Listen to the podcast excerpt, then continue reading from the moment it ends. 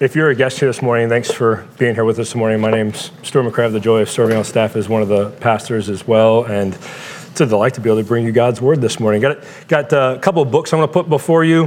One is at first is the uh, Isaiah Scripture Journal. Every time we're going through a book of the Bible, we we kind of put these out. Um, they're at the Welcome Center. Small donation. I think it just covers cost. The, the deal with these is that on one side there's the scripture, and on the other side there's an opportunity to take notes. So uh, we're just entering now into the second half of Isaiah. Um, so there's the journals. Two other books that are free. One is Praying the Bible. Uh, you'll find this at the uh, Welcome Center commend that to you. And the other, I think, that's fitting for the sermon this morning is uh, Gentle and Lowly, the Heart of Christ for Sinners and Sufferers. And you'll find uh, ample copies. Uh, if you go out to the foyer, uh, you'll see bookshelves on the right um, top shelf. Uh, lots of copies there for that. So, Gentle and Lowly. Well, we are continuing in Isaiah 40. Last week we uh, looked at the first 11 verses. This week we're going to finish chapter 40. So if you'll if you'll get to Isaiah chapter 40, we're going to start with verse 12. And uh, this is a bit slowed down from where we were uh, in the well, the last time that we were really in Isaiah, if, if you were here for the first part, we were doing multiple chapters at a time to, to kind of get the big picture and the themes, and now we're kind of slowing down here. And so we're going to look at Isaiah 40. 12 through 31 this morning. Isaiah is prophesying to God's people who are exiled in Babylon, and by this time it's been decades, and they are on the edge of despair and hopelessness. Living in exile, living away from home, living in this fallen and broken world comes with struggles, temptations, temptations to disbelieve even the most fundamental truths about God. Is God good? And if He is, why isn't He acting? Is he not acting because he can't? Is he, is he not strong enough? Is he faithful? Does he love me? Does, does he want to save me? And then chapter 40 breaks into the darkness like the dawning of light with prophetic words of comfort and hope and assurance. And these words are for us as well if you are trusting in Jesus, then the New Testament describes you as well as a sojourner and exile. This is not your home. You are now, by faith in Jesus, a citizen of heaven. And so, in similar and dissimilar ways, we, we can relate. We can relate, if you've lived long enough in the pain and the struggle and the heartache of life, we can relate to these types of questions. And so the, the truths that Isaiah is going to be communicating to us in these verses this morning, they're, they're for us as well. In Isaiah 40, 12 through 31, here, here's the big idea God assures his weary, exiled people that he can rescue them by proclaiming two comforting truths about his powers. If, if last week, in the first 11 verses, God was effectively answering the question, Will you, do you want to save us? The answer is yes. Now it's effectively answering, yeah, but can you? Can you save us? That, that's, that's what he's going to be answering in these verses. God assures his weary exiles that he can rescue them, and he does that by reminding them of two comforting truths about his power. Well, let's look at verses 12 through 16. This is God's incomparable power to save. This is really verses 12 through 26. God's incomparable power to save. Here's the big idea there is nothing, nor no one like our God. Therefore, he can save because he has incomparable power to save. Now, when we talk about God being incomparable, we're talking about God's transcendence. God's transcendence means that he is separate from and greater than his creation and is in no way dependent on creation. Now, there are two realities of God's incomparability in verses 12 through 26. The first is God is the incomparable creator. This is verses 12 through 20. Let's, let's start reading verse 12. Who has measured the waters in the hollow of his hand? And who has marked off the heavens with a span? And who has enclosed the dust of the earth in a measure? And who has weighed the mountains in a scales and in the hills in a balance? And the answer is none but God. God is here likened as a, a cosmic carpenter who has created the whole universe and our world. And he's described in terms that would have been familiar in this ancient Near Eastern uh, uh, culture and in commerce for measuring and weighing. But here, God is described as measuring the world's oceans in the palm of his hand. And he's described as marking off the universe by the length of his hand. And he's described as weighing the earth and the mountains as if on a scale. As one commentator says, it was no more difficult to make the world than it was for a storekeeper to cut a piece of cloth or weigh out goods for customers. Our cosmos is enormous. The farthest that we have gone is the moon. And yet, cosmologists tell us that our galaxy, the Milky Way, is about 53,000 light years across, and our observable universe is billions of light years across. And yet, in comparison to the transcendence of our God, it is frail and small. God effortlessly created the universe and our world. And in verses 13 through 14, we're told that he did it independently. Let's read it. Who has measured, advised the Spirit of the Lord? Or what man shows him his counselor? Whom did he consult? And who made him understand? Who taught him the path of justice and taught him knowledge and showed him the way of understanding? The answer is no one. In Babylonian religion, the creator god Marduk had to consult about creation with the Ea, the all wise. But not so with God. He needed no advisor, no consultation board. God has never, nor will ever, learn. As one pastor noted, has it ever occurred to you that nothing has ever occurred to God? The, the exiles are to be reminded that since God needed no consultation to create the universe. He therefore needs no help in orchestrating a rescue plan for them. In the end, God's rescue plan is accomplished in a crucified Jewish Messiah, Jesus Christ, who in 1 Corinthians 1:24 is described as the power of God and the wisdom of God. God effortlessly and independently created the universe. He is transcendent over his creation at large and over the creatures that live on this, uh, on this rock. Let's read verse 15. Behold, the nations are like a drop from a bucket and are accounted as the dust on the scales. Behold, he takes up the coastlands like fine dust. Lebanon would not suffice for fuel, nor its beasts enough for a burnt offering. All the nations are as nothing before him. They are accounted by him as less than nothing and emptiness. In comparison to our transcendent God, the, the, the nations are like a, a drop splashing out of a, a full bucket. They're, they're described in comparison to God's transcendence as nothingness and empty, literally uncreated before him.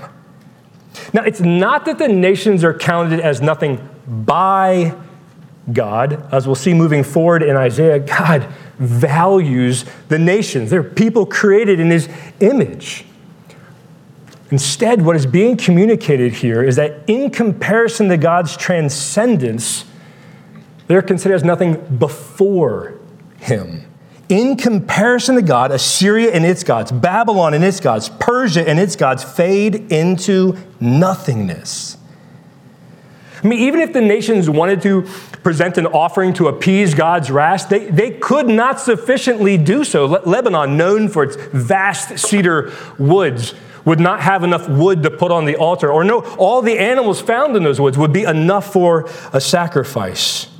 Weary exiles are being reminded that God is the incomparable creator. And to bring this truth home, Isaiah concludes in verse 18 To whom then will you liken God? Or what likeness compare him? If God can't be compared to creation or creatures, the, the nations, then to whom can God be compared to? You see, the temptation for these weary exiles who are immersed in the pagan culture is to think of God as just, just another one amongst many. And so in verse 19, Isaiah frames idolatry in ridiculous ways to show its foolishness. This is, this is poetic ridicule. Who we liken God to? Verse 19, an idol? Oh, a craftsman cast it, and a goldsmith overlays it with gold and cast it for silver chains. And he who is too impoverished for an offering chooses wood that will not rot. He seeks out a skillful craftsman to set up an idol that will not move, that will not get knocked over. Shall the uncreated creator of all things be compared to something that was created by human hands? No, our God is the incomparable creator. Therefore, weary exiles are to know that he has power to save. The second reality that we see in 12 through 26 is God is the incomparable ruler. Incomparable ruler. Starting with verse 21 Do you not know? Do you not hear? Has it not been told from you from the beginning? Have you not understood but from the foundations of the earth? And yes, God's people know exactly what is being told them. But, but listen, we often don't need to be told something new, but be to be reminded of something true. And so the thing that they're struggling with and seemingly forgetting is verse 22 it is He who sits above the circle of the earth, and its inhabitants are like grasshoppers. It is He who stretches out the heavens like a curtain and spreads them like a tent to dwell in who brings princes to nothing and makes the rulers of the earth as emptiness. One of the most fundamental truths from the beginning is that God is the incomparable sovereign ruler over the universe. We get three descriptions of God's incomparable rule. One, God sits enthroned above the earth. And the grandeur and the greatness of his reign makes the people appear like grasshoppers. Two, God stretches out the heavens like someone might stretch out a net over a tent. God is so great, so enormous that it takes the entire universe to be his throne room. And three, God brings princes to nothing and makes early rulers as if uncreated. I mean, Isaiah's looking dead at the kings of Assyria and Babylon.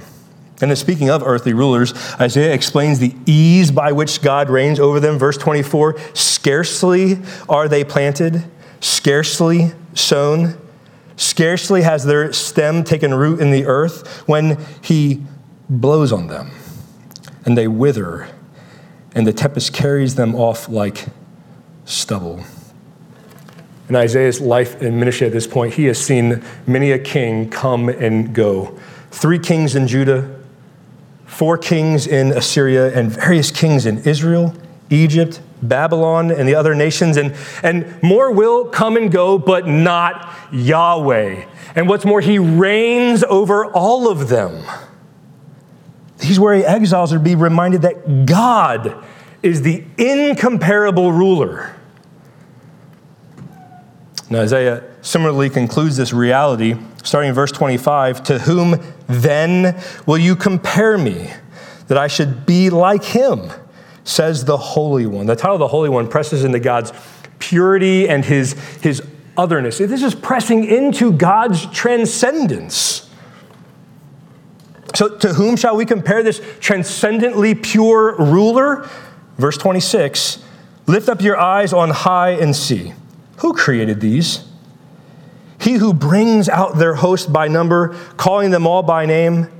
by the greatness of his might. And because he is strong in power, not one is missing. Now, this comparison isn't, isn't really to the stars. This is in comparison to the Babylonian worship of the stars. Again, the temptation was for, the, for these weary exiles who are immersed in this pagan culture to start practicing the religion of these pagans and start worshiping. But Isaiah, God says that these are not worthy of worship. These are not independent gods. They are stars and they are creations. What's more, they're described as brought out by God like a host, like an army under orders. And further still, God knows each one, calling them by name. In fact, they're all accounted for under his rule. So, two realities in these verses that are to reshape our thinking in the wariness of exile. God is the incomparable creator, and he is the incomparable ruler. Both realities are meant to assure God's people that he has power to save them.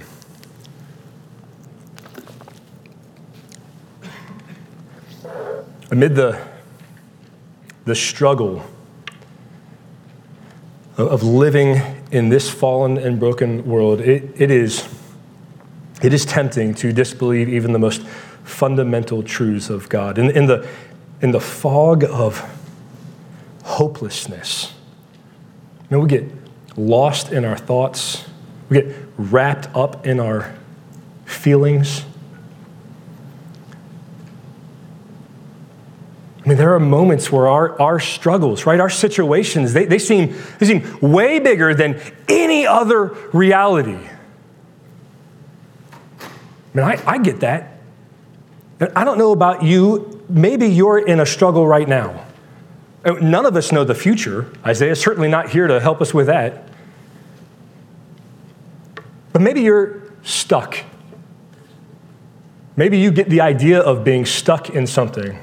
You're stuck in a bad situation work, home, relationship. You're stuck in a chronic health issue. You're stuck in a repetitive sin pattern that seems to be inescapable. You're stuck in shame or guilt, stuck in bitterness or regret.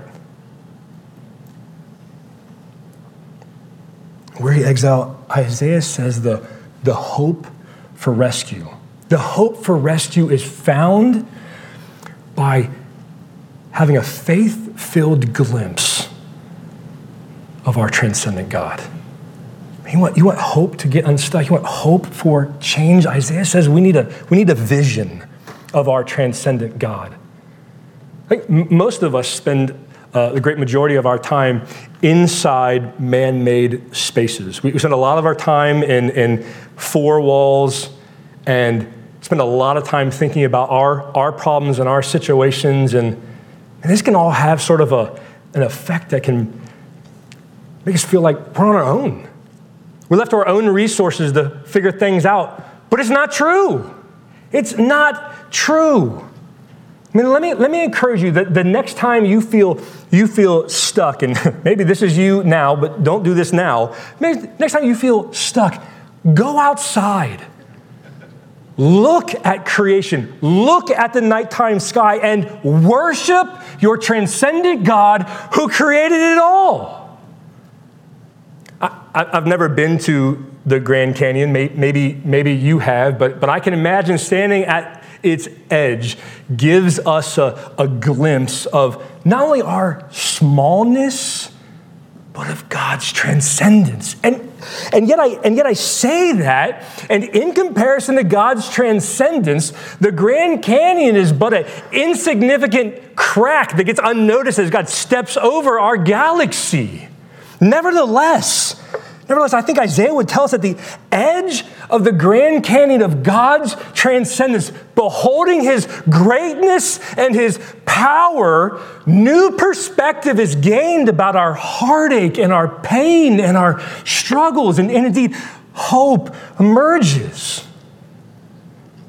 Brothers and sisters, you are not alone in your struggle. In fact, God is greater than your struggle, greater than your heartache, greater than your feelings. Trillions of stars attest to the transcendent God that can save you. Your God died to save you from your worst problem of your sin. And this side of the cross, we know what the power of God for salvation is. Romans 1:16 says the gospel is the power of God for salvation. Through the life, death, and resurrection of Jesus, God has incomparable power to save. And if God can powerfully save you from the wrath to come by forgiving you of your sins, then he can powerfully save you from any situation that you have here and now. And take heart, weary exiles. God can rescue you because He has incomparable power to save. So there's the first comforting truth about God's power. The second is in verses 27 through 31. Here, here's the big idea God offers. God offers his abundant and unfailing power in exchange for your weakness and weariness. God can save, and He has inexhaustible power to strengthen. Now, in these verses, Isaiah turns from transcendence to immanence. God's immanence means He is present and personally involved within His creation, especially with His covenant people.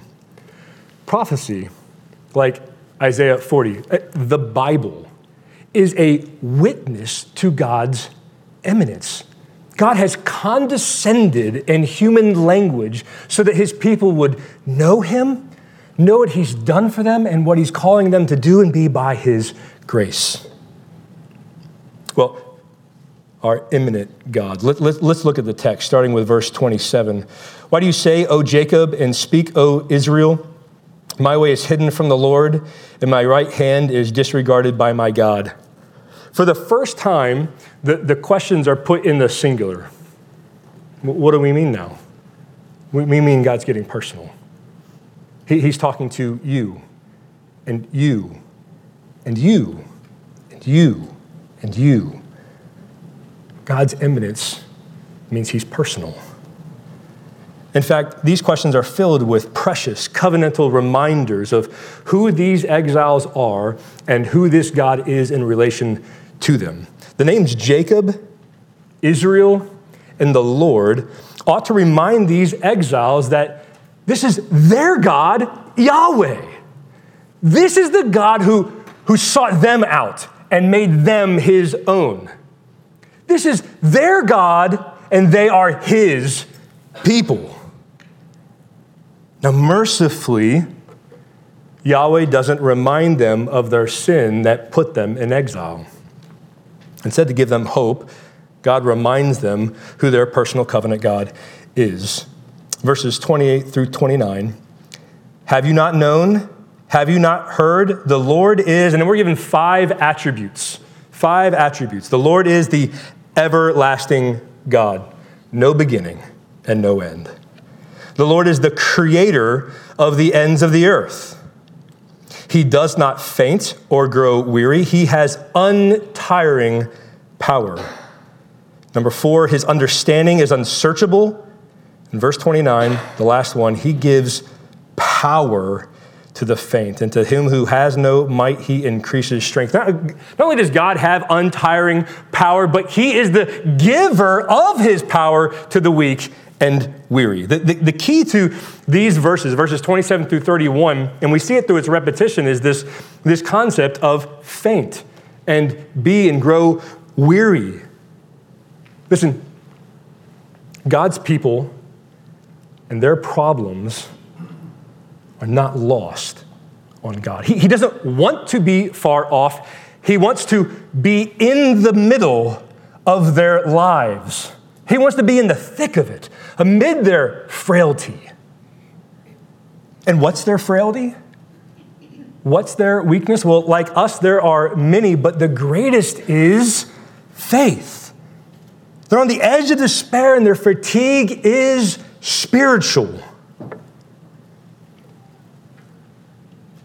Now, God doesn't want to merely be amid their frailty, He wants to bring about renewal.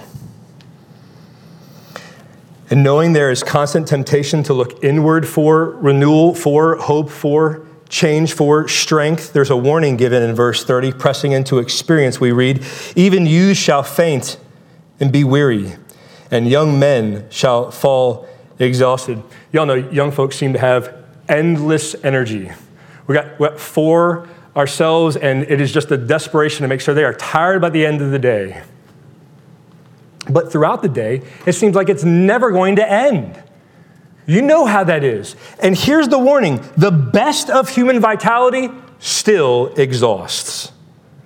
But with God, but with God, there is limitless power to strengthen his people. Verse 31 But they who wait for the Lord shall renew their strength. They shall mount up with wings like eagles. They shall run and shall not be weary. They shall walk and shall not faint. Renewal is offered to the weak and weary, but there's more here. Re- renewal, renewal literally means to exchange or replace. So listen, God doesn't merely God doesn't merely renew our own strength that will invariably fail. Rather, God exchanges our weakness for his soaring, running, pressing on, limitless strength. There's a catch, though. To receive renewal, we must wait for the Lord. So, God's condition for these weary exiles is for them to keep waiting well, yes and no. They are not to kill time and just watch the clock run. Rather, waiting is an active confidence, a confident hope, an assured trust in the expectant faithfulness of the Lord. Waiting is an active confidence in the expectant faithfulness of the Lord to do what he says he will do in his means, in his methods, and in his timing. Listen, renewal is not found in us, in our own personal resolve, our own willing. It's not found from without. Renewal is paradoxically found in waiting on God. So, what does it look like to receive strength by hoping in the Lord? Especially when appearances seem to destroy all hope? Well, Paul writes about Abraham's strengthening faith in God in Romans 4 18 through 21. It's on the screens. Follow with me. In hope, Abraham believed against hope. In other words, even when there was no reason for hope, Abraham kept hoping, believing that he should become the father of many nations as he had been told, promised, so shall your offspring be. That is, your offspring will be more numerous than the stars in the sky. Abraham did not weaken in faith when he considered his own body, which was as good as dead, since he was about 100 years old, or when he considered the barrenness of Sarah's womb. So appearances meant to destroy all hope. But no unbelief made Abraham waver concerning the promise of God, as so shall your offspring be. But Abraham grew strong in his faith as he gave glory to God. And, and here's what that looked like. Here's what it looked like. Abraham was fully convinced that God was able. Abraham was fully convinced that God was able to do what he had promised. Two realities. Two realities. Abraham's situation, hoping waiting on God is not a diminishment of what we're going through. Two realities. There was Abraham's old age and Sarah's barrenness, and there was God and his promise. His, his situation that could give rise to weary and weak faith, but God can give rise to strengthened faith. Despite the appearance of hopelessness, Abraham held confidence in the expectant faithfulness of God. Oh, come on. We, we regularly face what seems like hopeless situations. We, we regularly face weary and weak faith. And, and our flesh, our flesh is going to try to convince us to just dig a little deeper to find that last drop of strength in the bottom of our personal resolve. Or, or our flesh is, is going to try to convince us to, to, to turn to false refuges like food or drink or just pure distraction or entertainment or sex or porn, each like sugar coated poison pills. Oh, they might they might taste good at first, but oh, they will invariably do damage to our soul. None of this is the waiting on God that we're called to. Faith filled waiting is the ongoing admission that I can't, but God can.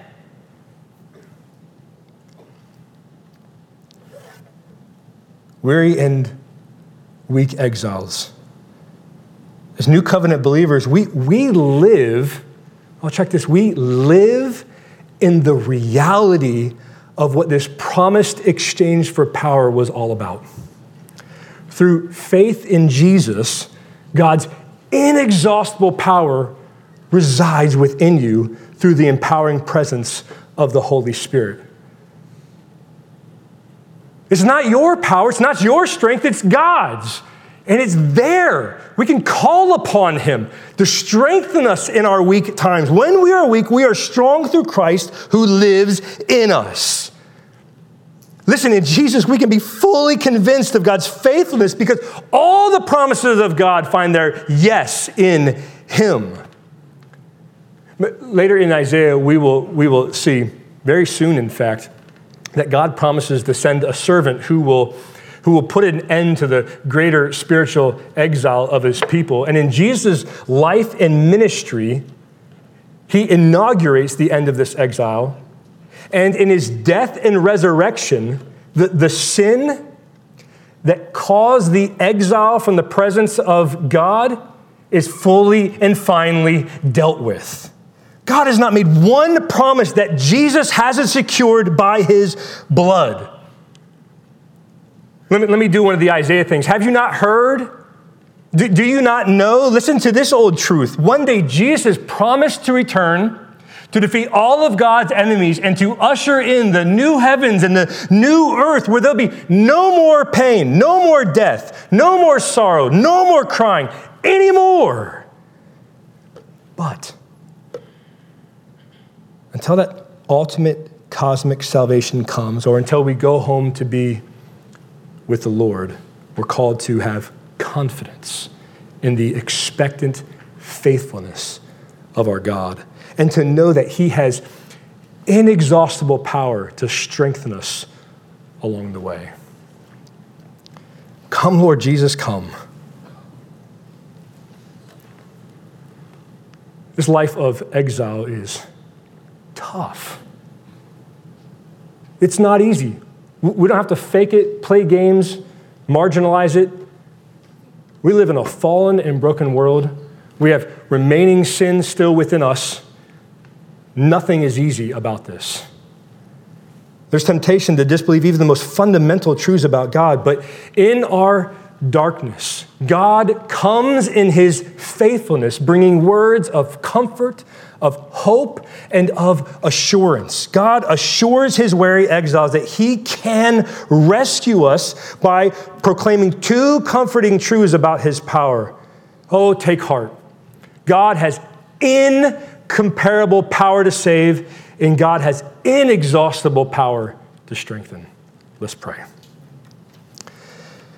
Holy Father, we do thank you for your mercy and grace to your people to not only speak these words of comfort and hope and assurance thousands of years ago, but to preserve them so that we, your people today, might hear them and rest in them and trust you.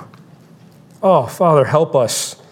Help us to not walk out of here unchanged, but to walk out of here with full hearts, having a vision of your transcendent glory, power, greatness, and a confident assurance that you are not far off, but you desire to be intimately with your people, exchanging our weakness with your power. Come, Lord Jesus, come. We love you. We thank you. It is in Jesus' name we pray. Amen.